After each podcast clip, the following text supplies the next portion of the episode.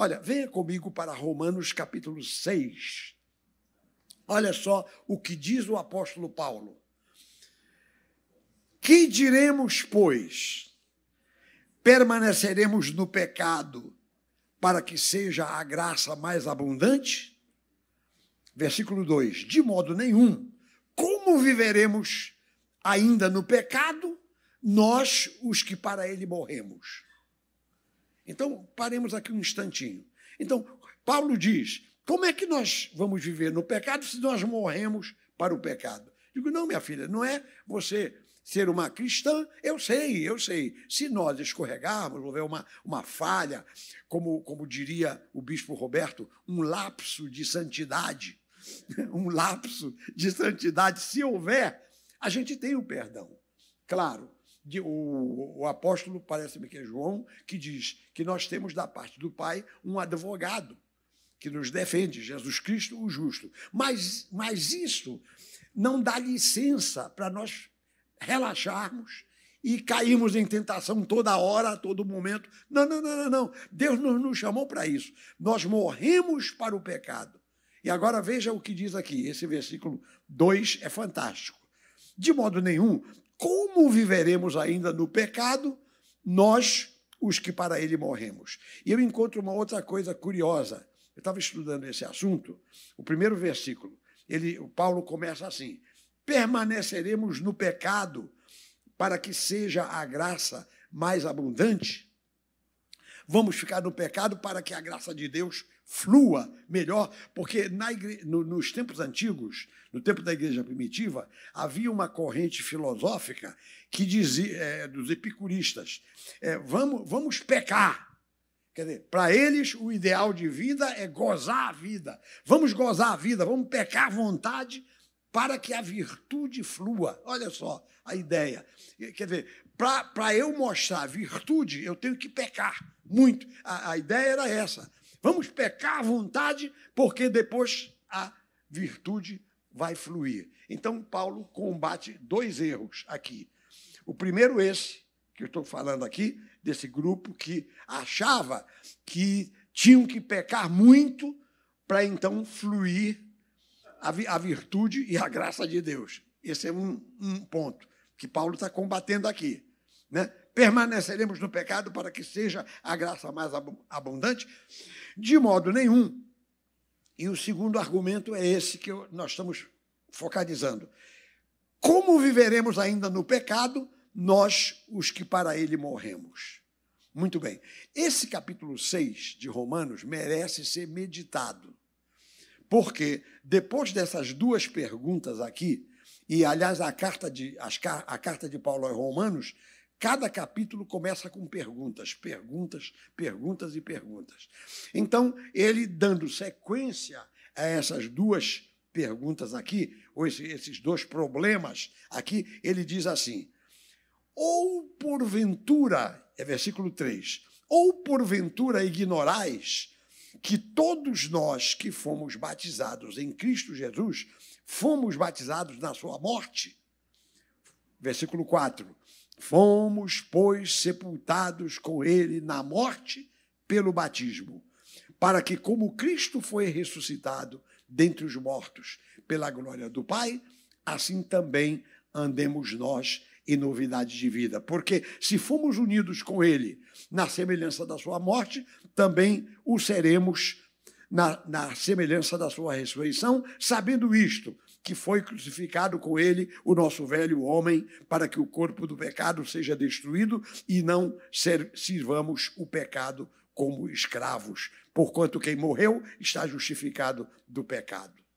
Bom, isso tudo aqui, esse texto longo que eu li, trata da doutrina do batismo. Paulo diz assim: então, então, fomos salvos para não pecar. Fomos salvos para fazer a vontade de Deus. E por acaso não fomos batizados? Aí ele, ele aí ele traz para nós a lembrança da doutrina do batismo, que aqui a Igreja Maranata ensina muito bem. Então, resumindo, é assim: pa Paulo diz que, do mesmo jeito que Jesus foi crucificado, nós também somos. Do mesmo jeito que Jesus, depois de crucificado, ele foi sepultado, nós também somos. E do mesmo jeito que Jesus, depois de sepultado, ressuscitou, nós também ressuscitamos. Então é o seguinte: você pergunta, ok, quer dizer que eu vou ser crucificado com Cristo.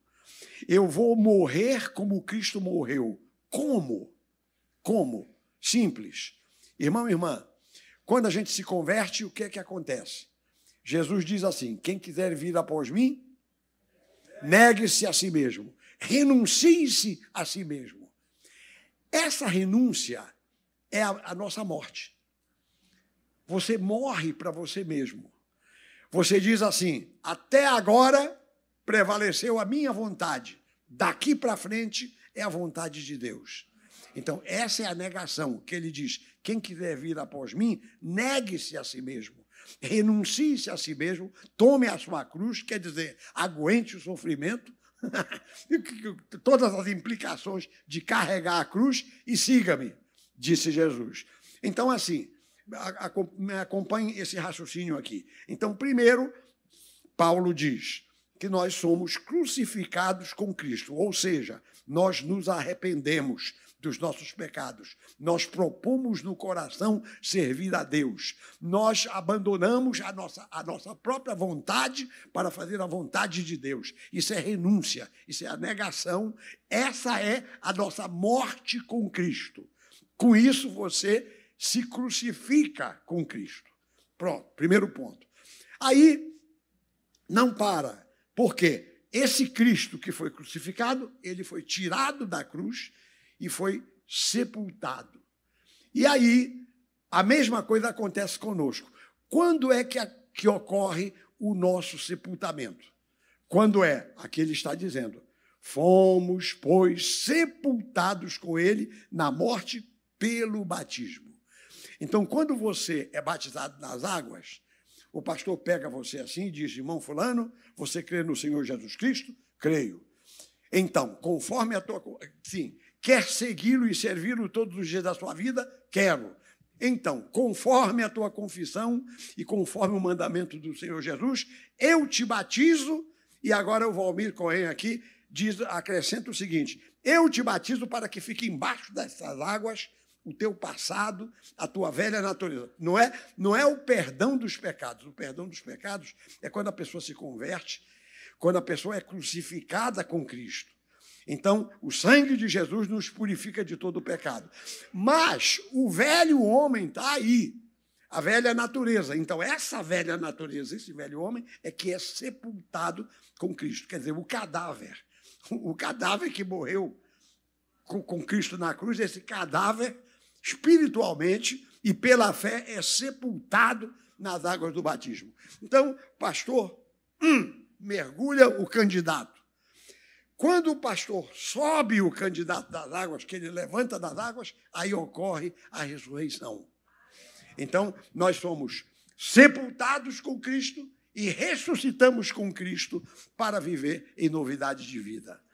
Aleluia. Aleluia. Então, aí Paulo diz assim: gente, mas não é assim mesmo? Aí todo mundo diz: é sim. Então, então, como é que você vem com essa ideia de dizer, eu posso pecar à vontade, eu, como a menina lá veio me, me falar? Coisa nenhuma, nós fomos salvos, e, ele, e Paulo diz: não se esqueçam que vocês foram batizados, né?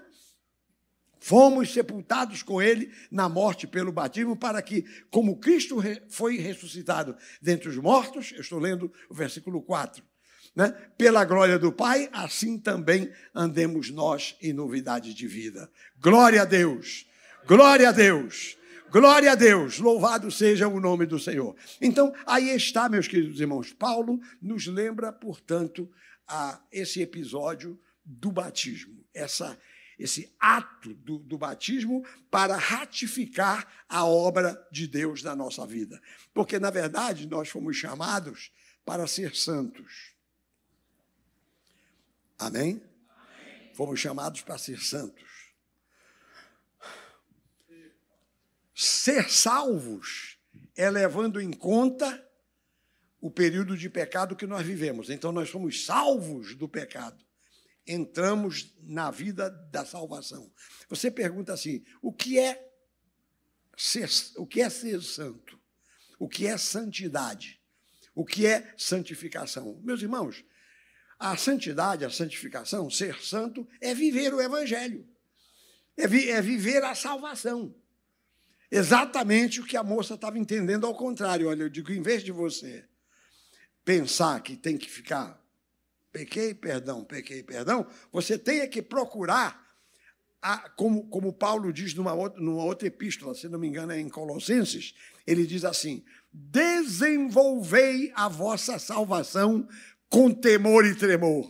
Aleluia. Desenvolvei a vossa salvação. Então, do ponto em que você se converteu, você vai viver progredindo, progredindo, progredindo. E para isso, você tem que ler a Bíblia, tem que estudar o assunto, tem que orar, tem que buscar a Deus, tem que dizer como eu, essa oração eu não esqueço nunca.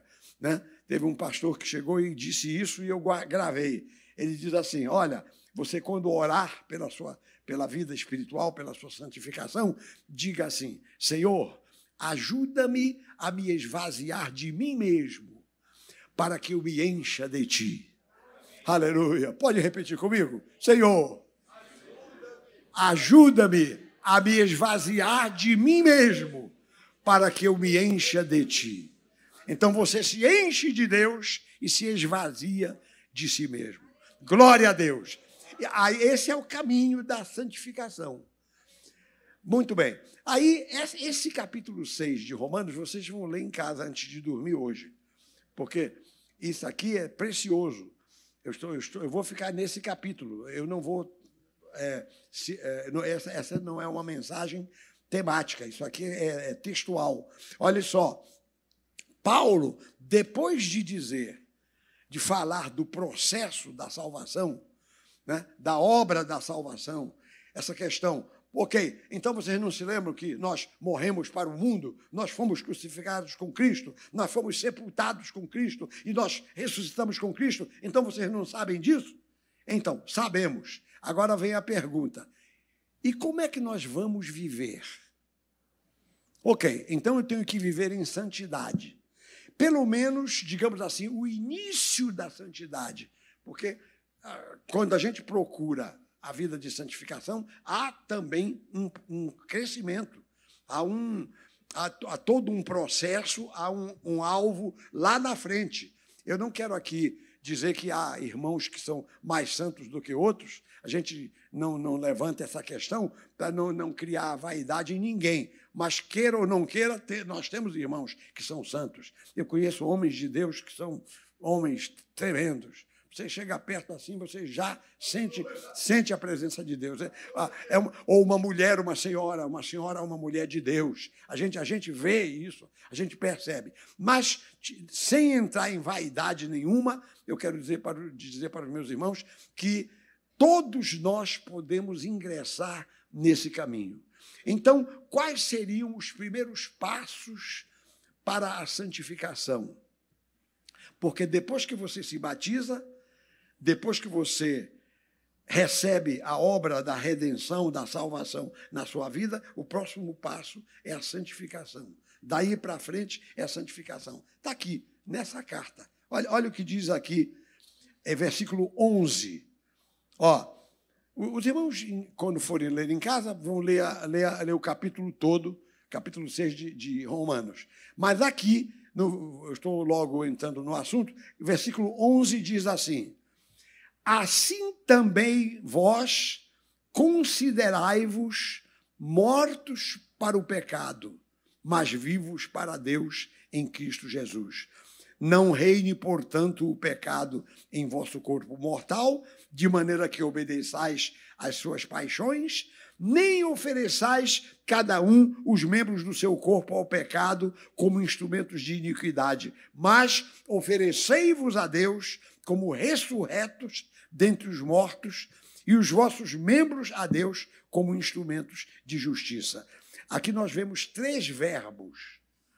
Tem, viu, pastor Paulo? Tem três verbos aqui que são é a caminhada da santidade. Diríamos assim, os primeiros passos da santidade. Depois de que você se converte, que você é batizado, então a primeira coisa a fazer é esse primeiro verbo aqui. Assim também vós considerai-vos mortos para o pecado. Então, eu tenho que me considerar. Isso aí já está em mim. Digo, olha aqui, eu sou de Jesus e não abro, eu, eu já me decidi, eu me considero crente, eu sou filho de Deus, eu, eu sou crente, pronto. Eu não tenho nada a ver com essa vida velha, eu não tenho nada a ver com o passado, com o pecado, com a vida de pecado. Eu tenho a obrigação, eu me considero Glória a Deus. Se considerar, quer dizer, eu, eu me declaro, eu, eu é, assumo, né? eu me considero um filho de Deus. Olha só, que diz aqui: considerai-vos mortos para o pecado. Olha aqui, eu sou, eu sou morto para o pecado e sou vivo para Deus. esse é o primeiro, o primeiro verbo que nós temos que considerar que está aqui. E depois diz aqui, versículo 12, o segundo verbo, olha só, é, é o, segundo, o segundo verbo é obedecer. Não reine, portanto, o pecado em vosso corpo mortal, de maneira que obedeçais às suas paixões. Então, nós não vamos obedecer ao pecado. Eu me considero de Deus. Eu sou de, eu sou de Cristo. Glória a Deus. Eu sou de Jesus. Eu me considero do Senhor e não do mundo e não do pecado. Eu me considero, eu me convenço disso porque já, já houve uma obra na minha vida. Eu já me identifiquei com Jesus, eu já aceitei Jesus como meu Salvador, eu já fui crucificado com Ele, eu já morri na cruz, eu já me, me renunciei, eu já fui batizado, já sepultei o meu passado nas águas do batismo, então eu sou uma nova criatura, eu me considero uma nova criatura. Então, primeira coisa então é considerar, e agora a segunda, se é assim, então eu não vou obedecer às paixões paixões carnais. Eu não vou obedecer é, é, o mundo, como diz aqui, né? de maneira que obedeçais às suas paixões. É, não, o, portanto, o pecado não reina no meu corpo. O, o, pecado não reina na minha vida. A minha vida não tem nada a ver com o pecado. Né? E, e o terceiro verbo é esse aqui: oferecer. Oferecer. Então, primeiro você se considera depois você obedece e depois você se oferece. Aleluia. Ele diz aqui: não, ofere não vamos oferecer os membros do nosso corpo ao pecado como instrumentos de iniquidade, mas vamos oferecer a nossa vida a Deus. Vamos reler o texto aqui, ó. Vamos comer isso aqui nesta noite. Os meus irmãos estão, estão lendo na, na, na tela. Olha só o que diz aqui.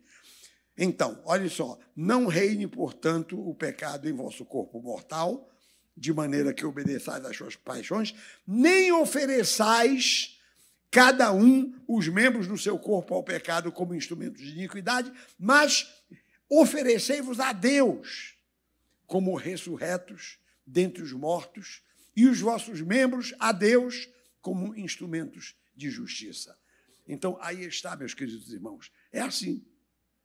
Simples assim.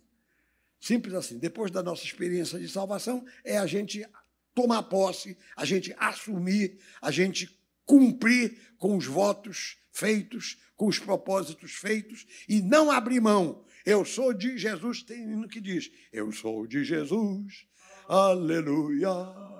Eu sou de Jesus, meu Senhor. Ele é o meu Senhor. Eu sou servo dele. Aleluia. Então eu não vou abrir mão disso. Glória a Deus, não vou abrir mão. Então eu acho isso muito forte, muito especial. Olha, meus irmãos, a nossa cosmovisão cristã é a seguinte: a, no, a nossa, a nossa cosmovisão cristã é, é o seguinte: é, ela tem quatro ou cinco elementos, a, a, a nossa cosmovisão cristã. Primeiro, a criação. Deus criou tudo. Criou o universo, criou a humanidade e tal, a criação. Segundo, segundo ponto da cosmovisão cristã é a queda. Infelizmente, houve uma queda. Adão pecou, a humanidade pecou, todo mundo se afastou de Deus, Deus ele é o Senhor, mas as pessoas não obedecem. Ele criou todo mundo com livre arbítrio. Né? Então, portanto, houve a queda. É o segundo ponto da cosmovisão cristã. O terceiro ponto é a redenção. A redenção, porque Deus não deixou que a, a, a obra-prima das suas mãos, o ser humano, a humanidade, ficasse largada, abandonada, condenada. Não. Deus então providenciou a salvação para nós na pessoa de Jesus Cristo. Então, como eu sempre digo, as três pessoas da Santíssima Trindade se reuniram, uma, olhou, uma pessoa olhou para a outra, quem vai lá, quem vai descer à terra para salvar a humanidade?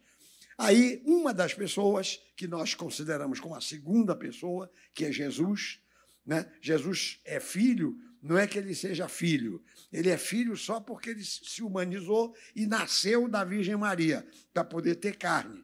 Mas Jesus é igual ao Pai, é igual ao Espírito Santo. Só que uma pessoa olhou para a outra e disse: quem vai lá para baixo salvar a humanidade? Aí, uma das pessoas, que, que, que nós chamamos de segunda pessoa, disse: Eu vou. Agora, uma coisa, vocês vão me sustentar. Porque Jesus, quando veio aqui para a terra, ele foi apoiado pelo Pai ele estava, e pelo Espírito Santo. Ele estava sempre em contato com o Pai e o Espírito Santo é que movia Jesus. Jesus, homem. Jesus, homem. Então, essa é a mensagem que nós queremos. A nossa cosmovisão cristã é isso: criação, queda, salvação, redenção na pessoa de Jesus. Glória a Deus. E aí, com a redenção, uma vez que a pessoa é redimida, aí vem em seguida a santificação, como eu estou explicando para os meus irmãos. A santificação é a vida da salvação. É a, é a, salvação funcionar na nossa vida. Isso é que se chama santificação. É a gente viver uma vida afastada do pecado, afastada daquelas coisas que nos afastavam de Deus. Muito bem, então há, portanto, a santificação. É o quarto, é, o quarto ponto, o quarto elemento da nossa cosmovisão cristã. E o último ponto é a glorificação. Bom, aí a glorificação é quando Jesus voltar, que aí ele, ele vai ver o fruto da sua obra, como diz a Bíblia, ele verá o fruto do penoso trabalho da sua alma e ficará satisfeito. Aleluia. Então ele vai ver a obra da salvação realizada em nós e ele vai ficar feliz, vai ficar satisfeito e nós seremos arrebatados para junto dele, para a nossa glorificação. Quer dizer, nós teremos corpos gloriosos e estaremos para sempre com o Senhor Jesus, que é o nosso Salvador. Olha, isso que eu estou falando aqui é exatamente o que o apóstolo Paulo resume no final deste capítulo. Vem aqui, nós estamos em Romanos 6. Vem aqui para versículo 22. Olha, veja só que coisa tremenda, como é que Paulo resume isso. Ó, diz aqui, versículo 22. Agora, porém, libertados do pecado, aleluia, transformados em servos de Deus, aleluia, tendes o vosso fruto para a santificação e, por fim, a vida eterna. Glória a Deus, porque o salário do pecado é a morte, mas o dom gratuito de Deus é a vida eterna em Cristo Jesus, nosso Senhor. Glória a Deus, aleluia! Louvado seja o nome do Senhor.